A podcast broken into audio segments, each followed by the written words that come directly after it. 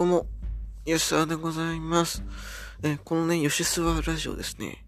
あのーまあ、この前ですね、マモスターの、えープレビュー、あーレビューをね、あげたんですけども、まあ、その、あの、まあ、ツイッターレビューアップしましたね、聞いてください、みたいなのをツイートするじゃないですか。ツイートしたら、あのーなんていうかね、いいでしょうね。まあ、多分それマモスターでね、多分英語査定してるんでね。まあ、それで嬉しいなって思ってたですね、なんかそっからですね、あのーもう言っちゃいますけど、再生回数がですね、バモスターの回はそんなでもないんですけど、ちょっといつもの、なんか、いいねされた次の日ぐらいの再生数っていうのが、本当いつもの5倍ぐらいありましてですね。なんなんだと。なしかもそれは、なんかいろんなエピソードが全部聞かれていて、今一番伸びてるエピソードが吉橋9.29吉橋対岡田戦のあレビ J1 のレビューなんですけど、それも、うん、やられていて、伸びていてですね。えっと、な、なんなんだと思ったんですけど、誰か聞きました？はい。いや、これは本当にね、すっごいこう、まあ自分、すっごいなんですかよく考えたらですけども、もしかしたら、た、アンディ・ユー選手聞いてくれたんじゃないかなというですね、期待を持ちつつですね、やっていこうと思います。では始めていきましょう。当時型の S はプラス3期5年のこの正幸と移行時、空襲駅面一郎好きのシスワが、ゆるく時には熱く、プロレスを語るポッドキャストです。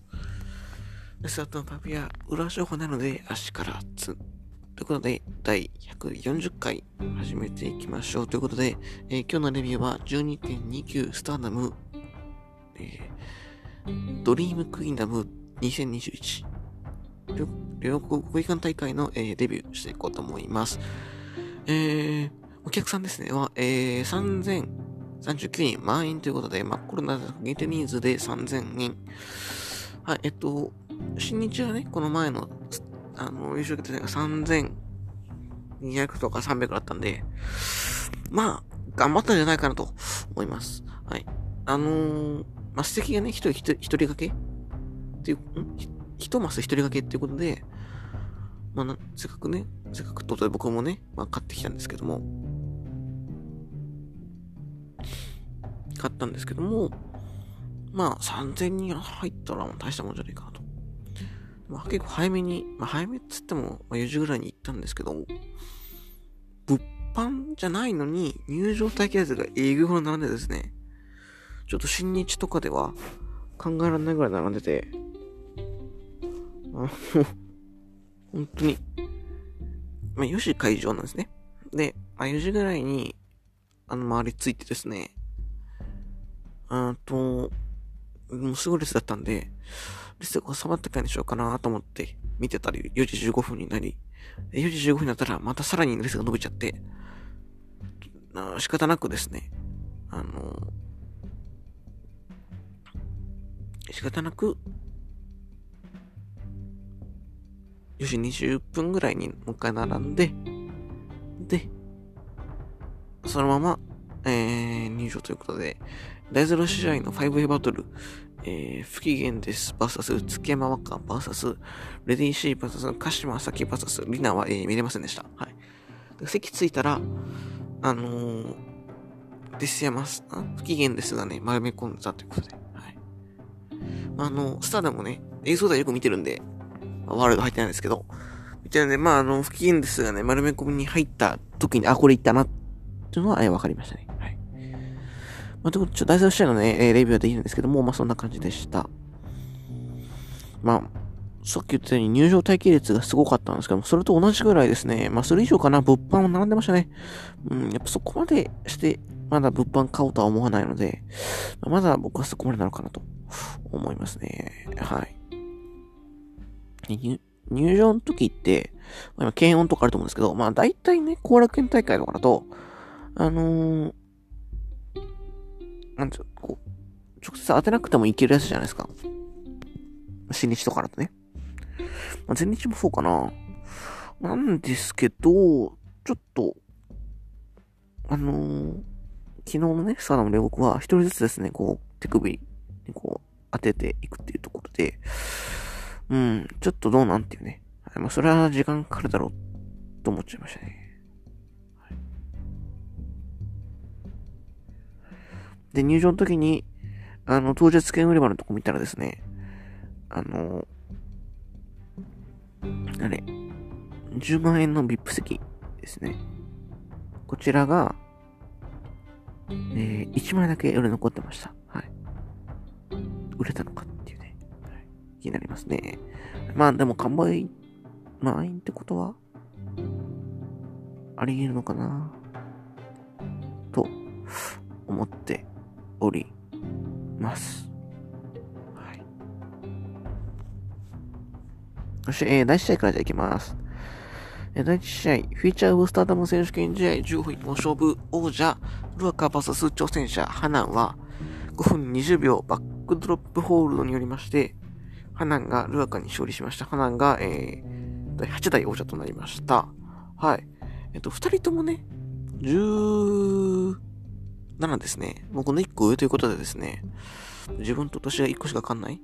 まあ、これなでってもね、15歳の人は出てましたけど、まあ、ついに自分と近い年齢の人を接してんのかって思ってですね、まあ、ちょっといろいろ考えるとこう、感じるものありますよね。はい。で、ハンナンどうやらパンフによるとですね、そう、パンフ、両国大会の記念パンフが売ってて3000円で、それとプラス別でガイドブック、これが2000円で売ってるってね、2冊出すとこが、スターダムの追求を感じますよね。はい、なかなかちょっと2冊っていうのは、どこも団体もそれはやってないんじゃないかな。うん。さすがスターダムって感じで。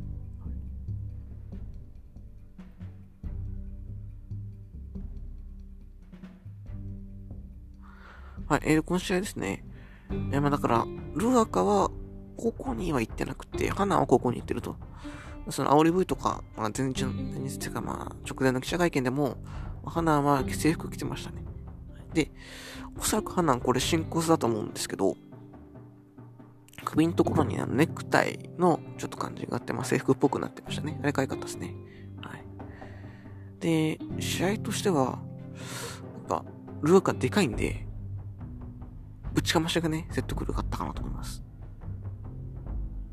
途中でちょっとなんかラリアットみたいな当たってなかったような気もするんですけどね。まあまあまあ。で、トハナンは、まあ、何度か食らいついていくって感じで、えー、ドルキックとか、それから、払い腰ですね、を決めて、終盤、えー、結構しっかりハイキック、旋回式、右ハイ、あフェイマサーから、えー、ハイキック。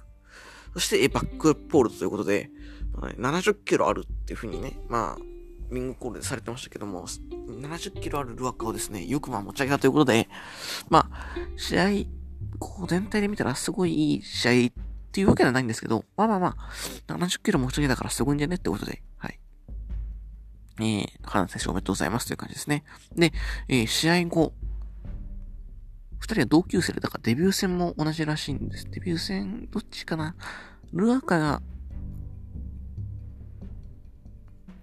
ルアカが、ハナンの相手が、ハナンがルアカの相手だったのかちょっと覚えてないんですけど、まあ、同期で同級生ってことで、まあ、いろいろ思うとかかったんでしょう。試合はですね、ユニットが違うんですけども、あのー、ハナンからですね、右手を差し出しまして、で、ルアカもそれに、こう、手をぐっと、こっちに引っ張って、えー、熱い抱擁を交わすというね。はい。ね、あのー、何にも知らないんですけど、それでなくっていうね。あの、本当にちょっと冷静にやりくらなっていうのを感じました。はい。ああ、いろいろあったんだなって思ってですね、ちょっとなっちゃいましたね。はい。で、その後良かったですね。ルアカがこう、パンとね、結局、一応目を入れたってことで突き放すっていうのがね、えあってよかったなと思います。はい。いや、ちょっと第1試合からね、結構、いい試合、プラス、いい、バちょっとエンディングあったのでよかったと思います。はい。ただ、まあちょっとレートバックはね、自爆だったんで、鉄爆弾見たかったですね。はい。えそして第2試合です。アーティスト・ブ・スターダム選手権試合、挑戦者、桜井舞、うなぎさいか、白川美奈、バタス、王者組、夏っぽい姫か、マンキャ、舞姫っぽいですね。は、えー、13分23秒。道のくドライバー2からの合体固めによりまして、マイケルが桜井舞に勝利しました。はい。えー、っと、そうですね。主役がマイカと桜井舞だったなと思います。夏っぽい姫か、それからうなぎさいかと白川美奈っていうのは今日はちょっとおとなしめで、まあ終盤ずっとマイカと桜井舞でまあしたかなという感じです。はい、えー、っと、やっぱ、大者組の方が連携が素早くてですね、ちょっと挑戦者組の方が、桜井メガネも慣れてないっていうのがあるかもしれないですけど、ちょっとこう、細かいとこ、なんか、なんですか、いろいろ、うん、目立ちましたね。はい。うん。ちょっとね、なんかな。ああ、そんな、すごい悪いわけじゃなくて、そんな別にストレスになることでもなく、いい感じでしたね。はい。桜井は進行でしたね。白いから赤になってました。で、えー、終盤ですね、マイカの、マイカがこう桜井舞のエルボーをですね、ひたすら受けるっていうパットがありまして、いや、もうマイカそのポジションに来てるんだっていうかね、若い、こう、選手の壁になるとこまで来たのかっていうのはですね、ちょっとある意味感慨深いのがありますね。まあ、前から何、どんだけ見てるんだって言われたら、別にデビュー戦をね、高田一までに見ただけですけど、な軽く見てるんでね、いや、ここまで来たかというとこがありました。で、ないかといえばやっぱり、なだれ式ブレーンバスターだと思うんですけど、やっぱなだれ式ブレーンバスターが、えー、決める、決まる前、まあ終わんないだろうなと、試合は終わんないかなと思っていて、あの女ですね、来ます。なだれ式ブレーンバスターですね。まあ終盤はもうちょっとこれサザムのサイト読み上げますけど、えー、女毛の大復元のために白川がネックブリーカー、えー、小杖がトリオでかかと落とし、桜やマイカにダイビングエルボー予告。この前にね、一回ダイビングエルボード決まってるんですよね。なんで、これまあこれで決まないかなと思ったんです。で、二回目来たんで、まあこれなだれ式ブレンバスターチャンスかなと。はい。で、えー、しかしマイカがカットし、マイカがなだれ式ブレンバスター。で、マイカが、マイカのうなぎやっとですね、うなぎがカットするんですが、マイカがうなぎ、それから白川に連続して道の子ドライバー2。もう一気に2連続でね、ぶっ刺してですね、最後も桜井を引き起こしての、えー、道のくドライバー2ということで、道のくドライバー3連発で、見事、えー、マイカが防衛に成功しました。はい。強っていうね。はい。シンプルに。マイカのですね、やっぱ強さがね、目立ってたかなと思います。まあ、もうちょい姫かのパワーサポートが見たかったなーっていう気もするんですけどね。はい。まあまあまあ。別に、そこまでね、あれなんでね。はい。まあまあまあ、面白かったと思います。はい。マイカはですね、本当だったら、本当、本当だったらっていうか、あのー、この間の代々木大会で歌見に挑戦してるんで、そこで、歌見か。歌見に勝ってれば、まあ、両国でもいいってことで、まあ悔しいとこあるんだと思うんですけど、まあ全然できるよっていうのをね、見せつけられたんで、よかったかなと思います。はい。まあやっぱある程度のものは見てたんでね。うん、そこはやっぱスターのちゃんとしたなと思いましたね。冷凍爆弾はじめですね。まあこの後も、まあはい、いろんな選手の、こう見たいもの、見たい技っていうのを見せてくれるっていうのはちょっとですね、ない、他のところにはなかなかないのかなと思ってます。はい。第3試合でサイスピード選手権試合 3A バトル王者スターレットキットバザス挑戦者コグマバザス挑戦者アズミは、えー、7分56秒横入り式エビ固めによりまして、スターレットキットがコグマに勝利しました。はい。これもですね、この間の代々木で、キッタとコグマがあって、キッタが防衛して、ね、コグマがもう一回挑戦させろよっ、つって、え挑戦するっていうですね、なかなかにこう、まあ、自分勝手なんですね、感じでスタートしたんですけども、まあ、やっぱ、実力は折り紙付きですから、この日もですね、結構、めちゃめちゃ動いてましたね。はい。うんと、小熊が、あの、ちょっとツボになったのは、小熊がですね、まあ、そんな別に重くないんですけど、しかも結構、引退してから20、引退して太ってる時が20キロぐらいしたって言ってるんですよ。結構まあ、絞ってることだと思うんですけど、あのー、ファレとかがですね、こうやる、相手を寝かせてその上にこう乗っかる。で、自分はロープにこう手をかけるっていうのをですね、やっててですね、ちょっと、え、その枠なのって笑っちゃいましたね。はい。あとは、え、安住が良かったっすね。やっぱね、キャリアもありますし。ありがとうございます。で、えー、途中ですね、スタルトキットのムーンスタルト、あラキブラタがやりました。あとなんか、ちょっと名前わかんないんですけど、あの、なんだっけあれ。テキスクローアもやってましたよね。うん。あと、うん、ぐっちゃけですけど、順番。終盤ですね、ダイビングボディプレス見れました、小熊のね。ちょっと、高校がね、あれだったんで、よく見えなかったんですけど、まあまあまあ、そこまで見たいものを見れていたんで、えー、よかったと思います。はい。小熊、これわかりますね。えっと、安住がブレンバスターを決めると、小熊が安住にダイビングボディープレス。小熊は安住に邪魔を狙い、キットはクロスボディでカットして小熊に DDT、安住がキットにはハイキックで、3人がダウン。ここ良かったですね。3人で、ダウンの状態で、1、2、3、つなって8でみんな立ち上がるっていうね。はい。で、小熊が安住にガウンスタン。はい。キットが丸め込みますが、小熊は切り返す。ここですね。こっから小熊と、えー、安住とキットの丸め込み合戦になりまして、どうなる？どうなる？返す返す。どうなる？どうなる？返す返す。どうなる？どうなる？返す返す。返す返すっていう途中でですね、すり入っちゃったですね、間違えて。で、あのー、カンカンってちょっとなっちゃったっていうね、はい、いうのがありました。はい。ちょっと面白かったですね。ちょっとそれってま、正直そこで終わったんだったら、考えになっちゃったんだったら、そのまま終わらせる方がいいんじゃないのかなって思うんですよね。うん。じゃないとちょっとこう、プロレスのリアリティのところにも繋がってきてしまうかなというか。うーん。で、これなんか見たことあるなと思ったんですよ。何か。覚えていますでしょうか？レッスル1、2010年の両国大会、メインイベントは、えー、グレート・ムタ対真田聖也の、まあ、本当はね、ガオラ、あ、ガオラじゃない、あの、X ディビジョンのはずだったんですけども、DNA の。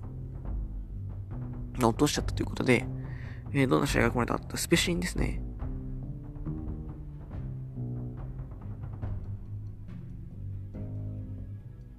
スペシンの、えー、ムタ対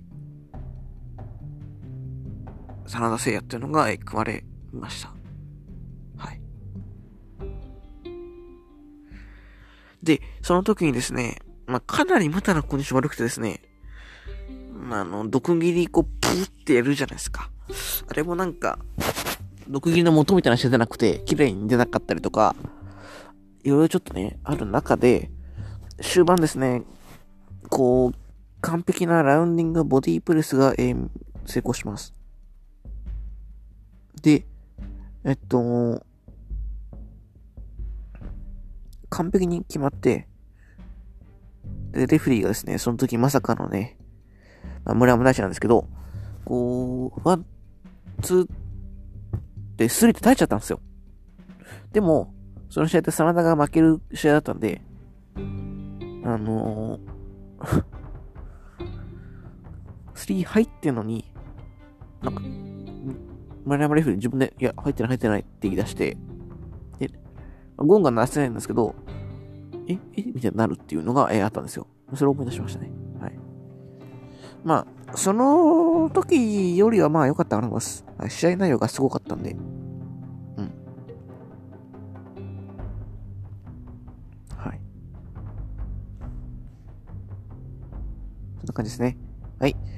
あー、で、ここら辺のどっかで、えー、VTR が入りまして、スターダム、えー、来年の3月、えー、どこら辺かな、末ぐらいの、まあ、多分同日でしょう。えー、両合再開2連戦が決定いたしました。これは、東京女子と DDT の2連戦、意識してるでしょう。うん、しっかり当ててきてるなーって感じしますね。はい。け考えてません。意識してませんっていうのは嘘でしょっていうね。は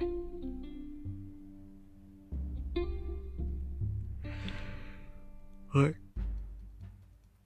まあ、ジュリアも復帰しましたし、まあもしかしたらトラナツコも復帰してくんのかなとか、いうところで、あとは、ね、あの、DDM のね、覆面、覆面図、入りますから、まあ、選手は揃ってるのかなと、うん、思います。はい。そして、第、何試合？わかんないですけど、まあ、次ですね。えー、ジュリア復帰戦コナミラストマッチで30分一本勝負。ジュリア VS コナミは、えー、12分6秒、グロリアスドライバーからの片目固めで、ジュリアがコナミに勝利しました。はい、えっと、まあ、両国大会行く方はですね、多分全員知ってるという前提で、あると思うんですけど、まあ一応ね、この最近知ったんでこれを言うんですけど、まあ、ぶっちゃけこの試合って、コナミとジュリアって、そんな接点がないように見えるじゃないですか。で、僕も最初、なんでジュリアとこのなんだろうなっていうか、なんならジュリアが復帰されてコナミもったいなくないなんとこまでぐらいまでちょっと正直思っちゃってました。はい。なんですけど、そんなことはなくて。実は、とある人が関係してですね、まあ、言っちゃいますけど、まあもう亡くなってしまいましたですね。まあ、木村花選手。まあ、正直、まあレストランから見てたんで、まあ花ちゃんっていうね、いうのが一番言いやすいんですけども、まあ、やっぱり彼女がこの二人の間に関係してて、まあどういうことかっつったら、亡くなった時っていうのは彼女は TCS、東京サイバースクワットっていうユニットに所属していて、コナミとジャングル京奈がいたんですね。で、その、その時、木村花ちゃんと、こう、対角線にいたのがジュリアで、同じハーフのあれがあるってことで、こうね、シングルやったりとかして、こう、これから多分どんどん、本当だったらどんどん、まあ、誰は言いたくないですけど、どんどんこう盛り上がっていくはずだった、されてたんですね。はい。その中なくなってしまって、シュプのジュリアのあの、記事によるとですね、まあ、ジュリアが、こう、花ちゃんの葬式ですね、もう、ワンワン泣いてたと。やっぱライバルっていうことで、返し悲しかったんでしょう。まあ僕も泣きましたからね。はい。僕も、その、人が亡くなってっていうので、本当その、血縁試合で初めてあんだけ泣いたなっていうのをこれでしたね。はい。泣いてるところにですね、後ろからコナミがね、ポンポンって来て、肩叩いてね、ポンポンって叩いて、こうニコッと笑ったらしいですね。で、まあ、その笑顔で、ジュリアは、木村花ができなかったことを、私と、コナミでやろうみたいな、いうのを思ったという感じのことが書いてあって、まあ、なんか前提にはこの二人を繋ぐものっていうのは木村花だったんですね。で、もちろん、それを意識するということで、コナミはですね、TCS 時代のコスチュームで来ました。で、ポーズをね、やってましたね、TGS の木にね。はい。ただちょっとまあ、ちょっとショックだったんだったのは、あの、コールの時に、リンクコールの時に、TCS 所属をね、応援されてたんですよ。TCS って言ってくれたらもっと、激安だったのになと思いました。はい。で、ジュリアの、もう入手後髪型がね、多分これ、コーンローで、これも多分木村花選手、木村花ちゃんをこう意識しちゃうのかなっていう感じがしますね。はい。で、これまあ言い出したらキリがないのかなって気もするんですけど、なんか、ジュリアのこの新コスもこんなコスチューム着てたよなーっていう気もするんですよね。はい。まあ、これ言い出してきないんでね。はい。この辺でやめておきますけど。で、まあ、服だけで言うとそこらだけなんですけど、その後、こう試合をこうやっていくうちに、それですね、結構その、まあ、木村花ちゃんムーブをね、出してきます。えー、ミサルキックですね。まあ、ジュリア、よくやってるからか、ちょっとね、そこで見たいんですけど、まあ、ジュリア、それから多分、船はですね、コナミも出してました。それから、コナミの、コナミちょっとま、これはどっちかわかんないですけど、マンジですね。えっ、ー、と、ハイドレンシアですね。その場のマンジからこうグランドに持ち込むグランドマンジっていうのも、まあ、あの、木村花選手、木村花ちゃん、木村花さんの特許でしたから、出してきて、うわー、ちょっとこれ、来てるなと思って。で、終盤ですね。コナミが、こう、手を指さして、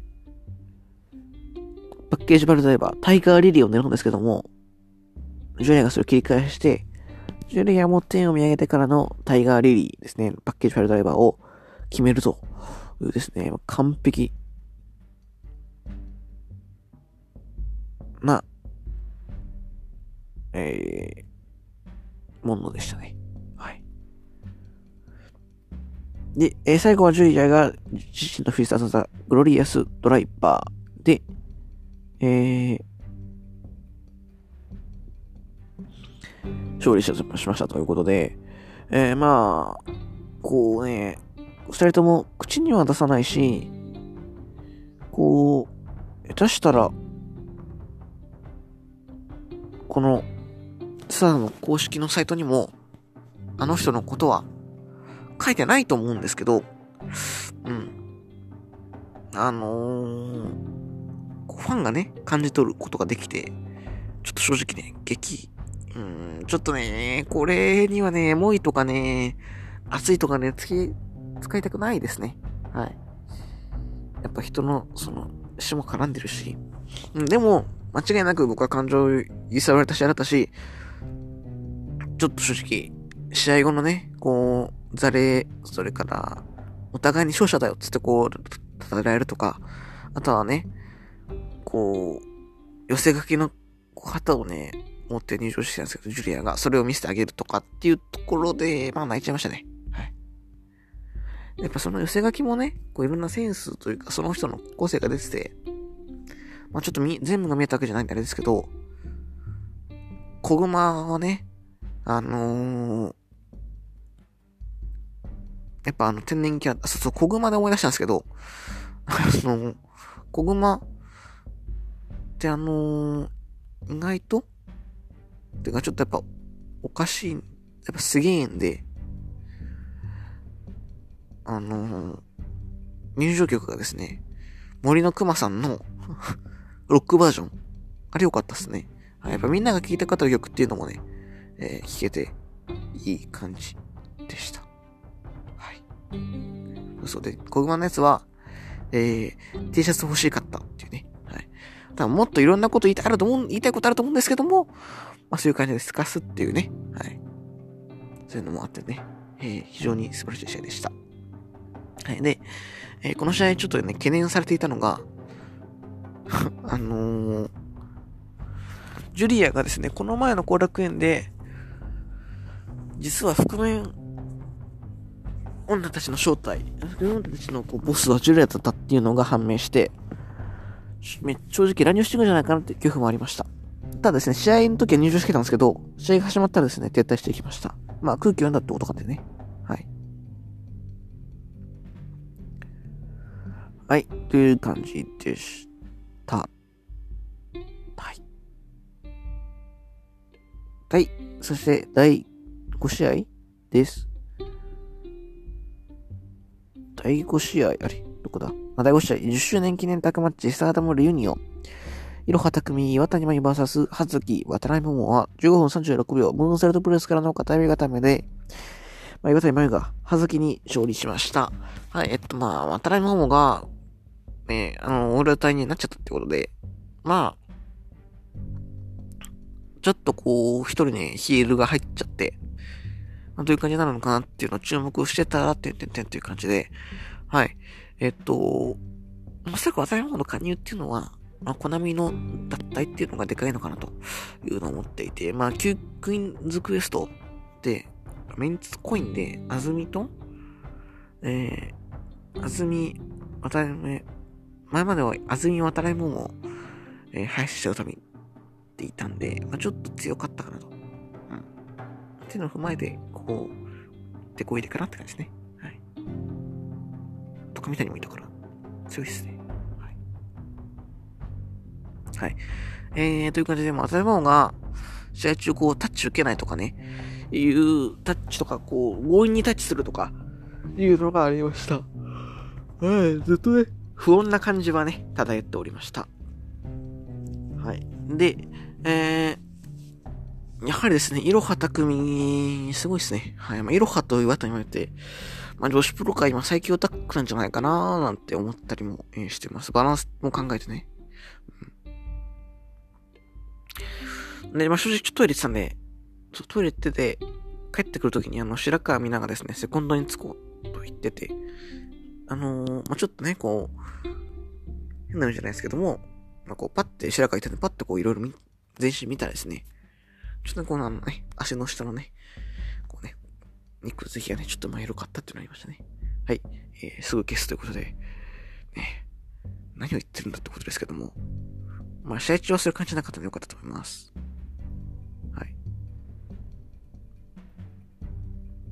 で、えー、結構しっかりとした試合だと思いますね。はい。いろはたくみ、それから屋台までの良さが出てて、まあ、はずきもね、復帰、まだ2ヶ月とか3月経ってないのに、そこまで動けんだっていうのもすごかった。ですし、まあ、当たり前がね、ちょっとだから不穏な動きしたんで微妙だったかなっていう感じです。はい。まあ、正直ちょっと実力差があったかな、このタクトにはっていう感じですね。はい。やっぱり、イロハ匠も蹴りの音が違うし、やっぱ渡りモード蹴り合いしても、渡りモードがちょっとこう下になっちゃうっていうかね。はい。いうのがね。はい。あれって思っちゃいました。まあでも、ヤタニとイロハのタック、タックも完璧じゃなくて、こう、イロハがフライングニールキック、ロープから走ってきた人にフライングニールキックしようと思ったんですけども、それ気づかず岩谷舞は多分善意で、こう、ロープにこう走ってきたところを振り付け、ロープにこう、ガシって振り付けるっていうね。はい。だからイロハは、えっと、フライングニールキック自爆しちゃうっていうのがありましたね。はい。面白かったです。んーねー終盤ですね。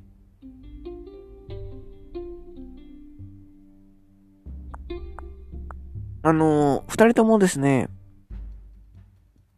ランニング3を、えー、特用座にしていてですね、まあ、二人とも長与さんから教わったのかな？だから、えー、途中でね、ランニング3の共演化とまではするのが切り返して、で、そこから葉月が場外に飛べ、それから、モモがヨタニを、はずきの二段蹴りから B ドライバー、モモはあさみいろはにハイキック、はずきがモモと2アタックで共演。ここで、あのー、初めてですね、ぐっとなりまして合体しまして。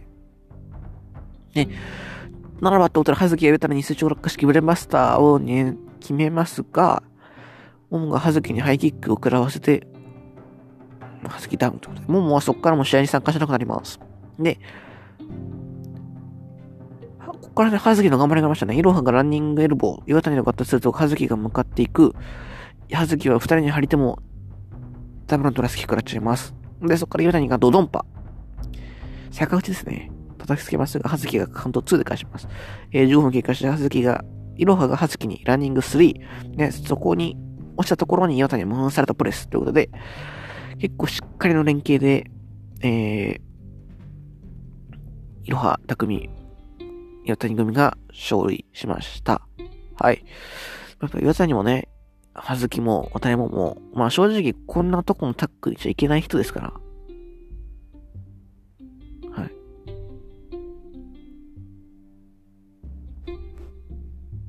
うん。まあ、まあまあまあまあ。まあまあね。はい。まあでも、えっ、ー、と、あ、はずき頑張ってたので、よかったかと思います。はい。まあ、ヨタにはオールドタイトの構想をね、この後マイクラ宣言したんで、ちょっとこう、うん、どうなんていうね。はい。まあ、と、ヨタに対して、えー、おたらいももがですね、スターダムのアイコン、やれ？スターダムオワコンだっけ？って言ってたのは良かったと思います。はい。なかなか精されますね、あの、まあ、韻の踏み方というか、あれは。はい、ぐっとね。まあ、まだヒール慣れてない感じありますけど、まあまあまあまあ。はい。いいのかなと思います。はい。ということで、セミファイナルです。セミファイナル、ワンダーオブスタートム選手権試合、王者、中野太郎 VS 挑戦者上谷さえは、20分59秒、フェニックススプラッシュからの大片指固めにありまして、上谷さえが中野タムが7度目の防衛に失敗。神谷さんが16代王者となりました。はい。えっと、いろんなとこ、こう、語りどころがある、えこの日もね、試合だったと思います。まあ、そもそもね、まあ、二人ともアイドルやってたっていうところで、あの、アリブイでは、セン、二人とも分かるんですよ。センターは一人しかなれないっていうのも良かったですし、あとは指定関係なんですね、この二人はね。はい。ということで、えっと、亀谷は、えー、ゴールデンフェニックスという名前で、えー、リンクしてました。腰もね、金が増えてて、まあ、ちょっと目の進行数かなという感じです。金が増えてるプラス、えー、マスクですね。いつも持ってくるマスクも黄色でした。金色でしたね。はい。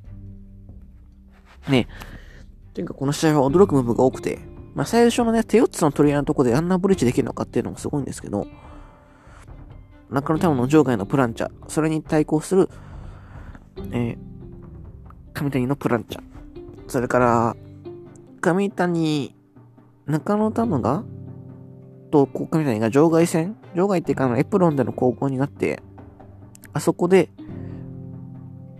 こう、上谷が、中野タムをですね、フランケンで床に落とす弾劾式のラナー的なのをやりましたね。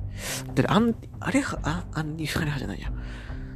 ドラゴンリーとかやるやつじゃないですか。っていうね。はい。で、またやっぱ途中のね、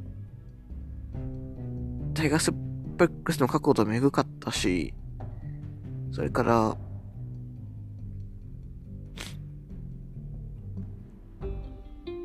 なんすか？そうですね、場外への何階式 ?7 区式？フランケンシュタインが経過。それで10分経過なんですね。はい。で、なだれ式リバースランケンも神谷があります。ただちょっとこれ、なかなか回転できなくてですね、ちょっと危なかったですね。その後ですね、まさかの、なだれ式のタイガースプレックスを中野玉がやっちゃうっていうね。はい。いけそうないです。はい。で、えー、中野上谷を引き起こし、バイ、バイオレットスクリュードライバーですね。あの、スタイルのスクリュードライバーみたいな感じで、ぶっ刺されですね。はい。で、そこから、トワイライトドリームを必殺を決めるんですけど、たまたまね、ロープがかかっちゃって足に、カウントがセーフとなると。いうのがありました。はい。で、そこの、その場で組みたいが、後方からリバースフランケン、これ両者ダウン。9カウントになりますが、なんとか最初立って、中野さんがトラースキックからスピンキック。で、で、そこでね、上谷がその後、横入り式エビ固めをしたのかと思ったら、そのままクラッチを離さずにバックドロップホールドがありました。これ、えげつなかったっすね。はい。で、カウント2なんですけども、ここから、中野タムに対して必殺のスタークラッシャーを決めます。で、最後はフェニックススプラッシュで、中野タムが3、あ神田さんが中野タムに勝利しました。映画未来がね、マイクで、中野タム、いや、タムさんと。私がベルトを乗るときました。今度はあなたが私の背中を追いかけてください。2020年はゴールデンフェニックスがさらに、さらに、さらに大きく羽ばたいてみせます。俺たち中野タムですね。神谷、白いベルトをよーく似合ってるよ。タムの次にね、ドッと受けるっていうね。タム、中野タムやっぱこう、マイク上手いっすよね。あのー、去年、もう今年か。の3月のあの日本武道館の時も髪をね、こう、ジュリアが切られて、ずるいよ。おしゃれじゃん。っていうね、のもあったんで、それも踏まえですね、この人やっぱうまいなというふうに思いましたね。はい。で、このすんげえ試合した後に、出てきたのが、えー、まさかのですね、まあ、うなぎ祭かということで、えー、上谷さん、白いベルトおめでとうございます。私がここにいたってことはどういう意味かわかるよね上谷。わかりません。ね、ドって言ってましたね。まあ、ここ二人関係性ないですけど、上谷に、上谷の5スターグランプリ決勝進出を、うなぎが、こう、し、なんて、なんていうのあれ、ちょっと言葉が出てこないですけども、えー、忘れしちゃいました。今年してるんですね。はい。なんで、まあ、そこの関係性一応あるんで、それ言えばよかったんですけど、言わないっていうとこが、まあ、うなぎ最からしいというかね。はい。え、うなぎ、2020年はうなぎ最下の年になる。新年一発目よろしくお願いします。え、上谷。よくさ、この状況で出てこうと思うよね。うなぎ。いや、まあまあまあ、あなたの空気読めないけどね。上谷。いや、お前が空気読んだだけだよ。帰れ。うなぎ。こういうところで出てくる長年最下だ。良いお年を。感じで。まあ、賛否いろいろあると思うんですけども、正直、うなぎ最下に関しては、まあ、個人的にはね、前よりはヘイト溜まってないかなと思いますね。はい。前までは本当に、実力が見合ってないのに、なんかこう、コアで頑張ってきたとか言ってるたし、まあ、説得力ないし、まっかついたんですけど、まあ、正直、今のうなぎさえかそこまであら目立たないし、絶対、まあ、こういう方いいのがわかんないです上手くなってるんですよ。うん。なんで、まあ、賛成とまだ言いませんけど、まあ、反対でもないかなってね。はい。まあ、やりたいならやればっていう感じですね。はい。うん。そうですね。これなんでまたかって言ったかっていうと、えっと、あれはいつだ？えっと、いつ？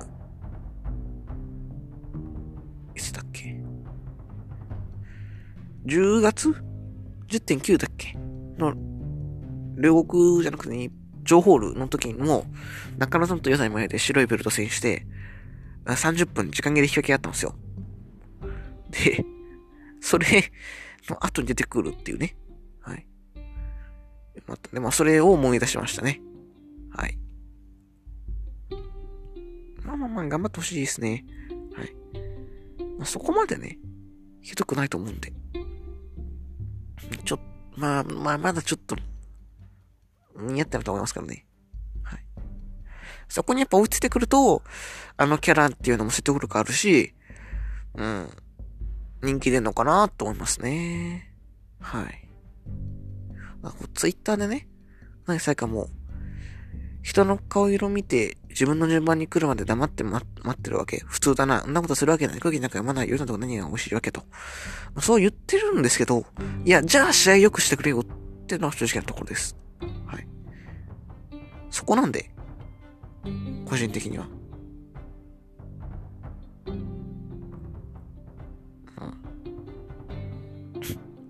そこれは強いというかですね、どんなに偉い人が右って言っても、うなが左と言ったら左なんだよ。みんなもそろそろ投げ物に巻かれるだけの、おとなしくうなずくだけの人生やめたら？まあやりたいって発言する奴がいなかったらしょうがねえよな。えー、文句ざれうんこおじさんたちは、うなと一緒いっぱいの現チャンピオンの発言待ってればっていうね。あ、そんな言われた？っていうね。はい。ちょっとそこつぼりましたね。はい。という感じです。はい。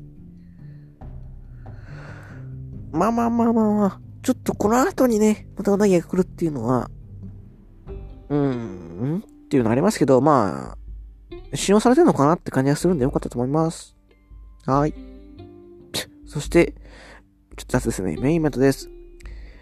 えー、ワールド・オブ・スタードム選手権試合、時間も制あ、ワールドオブスタートの並びに SWA 世界二冠選手権試合、時間も制限一本勝負、SWA 王者、シュリバーサス、ワールド王者、配信した歌見は、えー、36分33秒、主世界からの片指固めで、えー、首里が、配信した歌見に勝利しまして、えー、第3代、第13代、えー、ワールドオブスタートの王座の、王者の、配信した歌見が10度目の防衛に失敗、えー、第7代王者、SWA 王者の首里が9度目の防衛を成功するとともに、第14代ワールドオブスターダム王者となりました。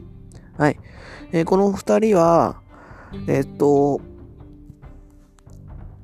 今年のね、ちょっと日付覚えてないですけど、大田区でやってて、30分時間切れからの、まだもう寝れてねえよっつって、延長戦やって43分17秒かな？で、両者 KO になって。で、その後ですね、あのー、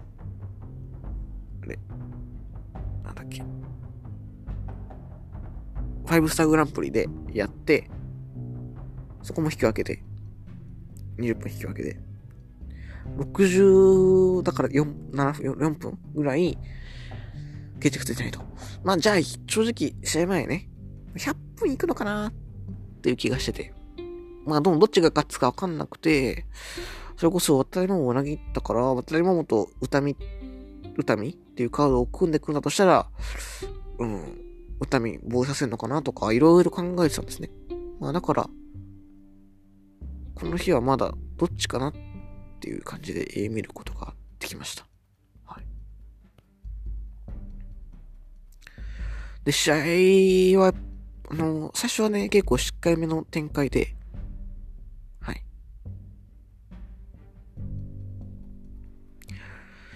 ただ、しっかりめっていうのは本当に意外と5分、10分ぐらいで終わってですね、まあ、ここから場外戦が増えてきます。はい。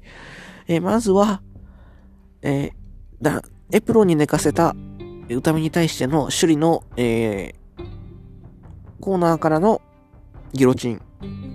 それから、今度は首里がこうキックを狙ってね、こう、首里がロープ、エプロン走って、歌見に切れてるとしたらそれを持ち上げてパワーボム。場外へ投げ捨て。はい。これからちょっと順番、あれですけども、あの、なだれし、あなだれしけないと、超音外で、パワーボム、しようとするの、走ったらするのを、処理が切り返して、で、でもそれをもう切り返し、その後ね、また、明日が場外に持ってって、サイドバスターとか、もうね、場外戦から結構しっかりやってですね、あ、これちょっと時間、まあ、稼ぎっていうかね、狙ってるかなーっていうところですね。はい。あ、そうそう、リング、カサドーラで飛びついたらフェイスクラッシャー。うん、やってました。障害で、首里。はい。で、もう、なんか、なんていうのかな、15分経過ぐらいから、お互い本当もうギリギリでやってる感じがしてですね、よかったですね。はい。シュリが急にダイヤル固めしたりとかね、あってみました。はい。で、えー、20分経過で、歌見がコーナーに上がると、首里が下から蹴り上げる。首里がコーナーに上がると、歌見が足をすくと落としてみせる。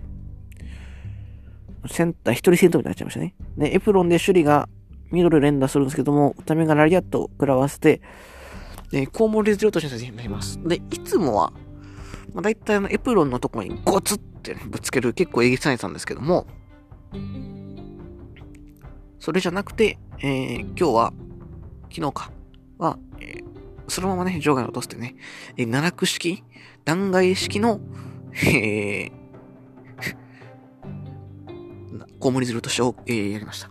はい、まあ、コウモリズルとして、まあ、いわゆるブラックメフィストなんで、まあ、コーン、角度は変えられるんでね、そこまでエグい技じゃないんですけど、とはいえね、外にやるっていうね、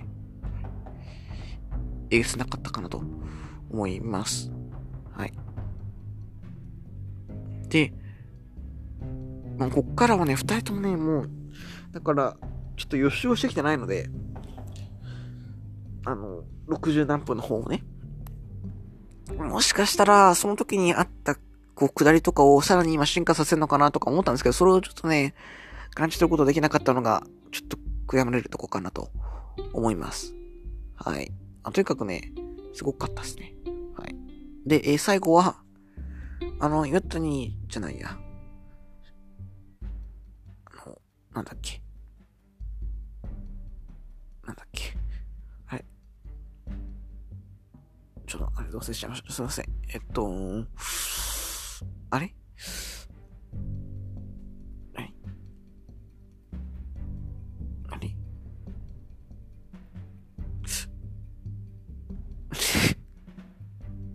とすいません。あれ？どうすれしちゃいましたね。何を落としたんだっけな？あ、ハイジャックボムですね。あれ見れたんでよかったですね。あそれも返して、じゃあ、つって、あの、シュリナの、何でしたっけ、あれ。ちょっと技名がね、出てこなくて。ルエン？これでも返すと。で、シュリが裏剣連打して、んで、肩車して、そっからですね、え、やっぱ女子プロで肩車ってさ、ジャパニーズオーシャンサイクロスプレックスやるのかなみたいな。思ったんですけども、そこはそうではなく、えー、とからこう前方、肩車体勢から前方に叩きつける、えー、島田主世界という名前で、まあ、片翼の天使、あの、千文字で、プロレスカタルさんがね、言ってましたけども、片翼の天使式、エメラルドフロージョンって言えばね、エグさが伝わると思います。はい。で、エイカント3が入りました。はい。で、シュリーですね、あの、ファイブスター優勝した時にも言ってですね、マイクで、まあ、この優勝を、えー、天国のお母さんに捧げますっていうのを言ってたんで、えー、この日も、えー、最初にと伝えてください、伝えさせてくださいと。えー、天国のママ、ベルトを取ったよと。そして配信したみ、あなたは私にとって最高のライバルです。そさん100分もの人、私たちにはできないものだと思、できない誇りだと思ってます。本当にありがとう。ということでですね、やっぱ累計100分、通算100分って大台に乗ればですね、あの、やっぱ、語りがいがあるんで、えー、36分33秒なんでね、これが。ギリギリ100分かな。100分ちょい。100分3秒とか、そんぐらいかなだったんで、完璧な時間配分だったと思います。はい。で、えー、この日はね、実はね、実況解説席にね、コナミがいてですね。で、コナミは、えー、シュリとの師弟関係があるってことで、まあ、弟子の前で、見せられたというので、よかったんじゃないかなと思います。はい。どうでしょうか。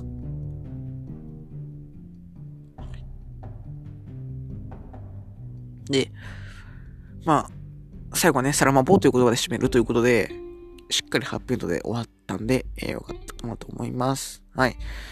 あの、ドナデレモンドの人たちがね、こう、嬉しそうにしてあげたりとか、その中で、マイクがね、あの、紙テープをね、首がかけてましたね。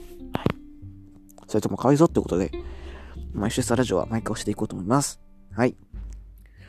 で、この試合ですね、まあ試合内容は文句なしなんですけど、おっと思ったのは、コッシュをですね、二人とも赤を基調としていて、悪い意味じゃなくてね、過ごしさが良くて、で、ベルトかかってる試合も赤いベルト戦ということで、もう本当に赤だらけ。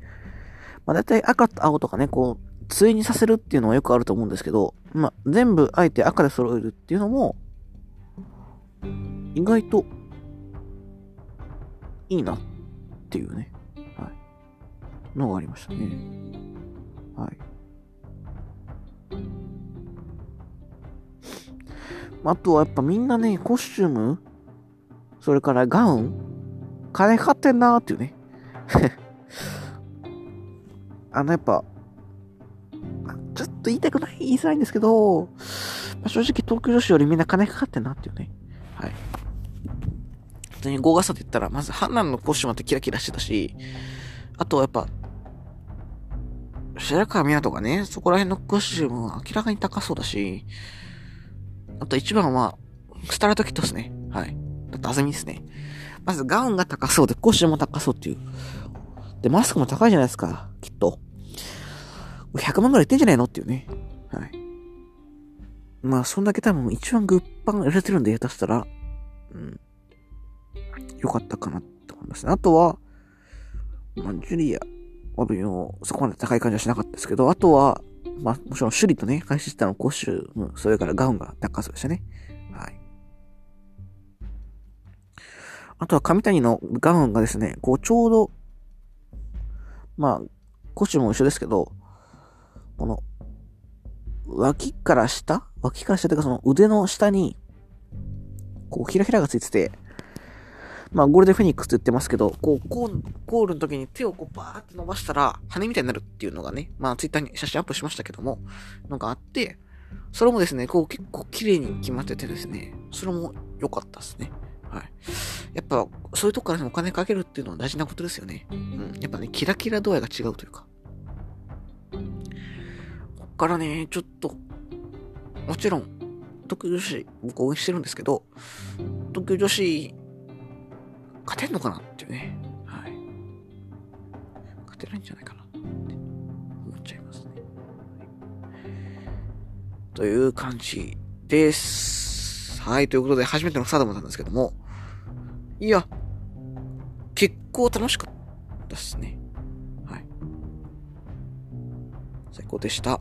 はい。ちょっともうなんか60分になっちゃうんで、ちょっと終わると思いますけども、はい。楽しかったです。はい。という感じで、思っていくと思います。どうぞの予想では、リスナーの皆様からのご意見、ご感想、ご質問募集しています。それでは、ツイッター、牛沢とマーク、この正義待望論の、えー、リプや、っていうのにお願いいたします。また、ハッシュタグ、牛沢ラジオのつぶやきも、じゃんじゃん募集しますので、そちらもぜひ、よろしくお願いいたします。ということで、えー、これで、牛沢ラジオのね、納めが終わったので、えー、プレスタジオも次の回で発表したいと思います。はい。えー、マイカ大好き。それから、スタダム楽しい。たらちょっと違った回。あとちょっとやっぱお客様ね、比率がね、男の人が多かったですね。なんか太ってる人多かったですね。はい。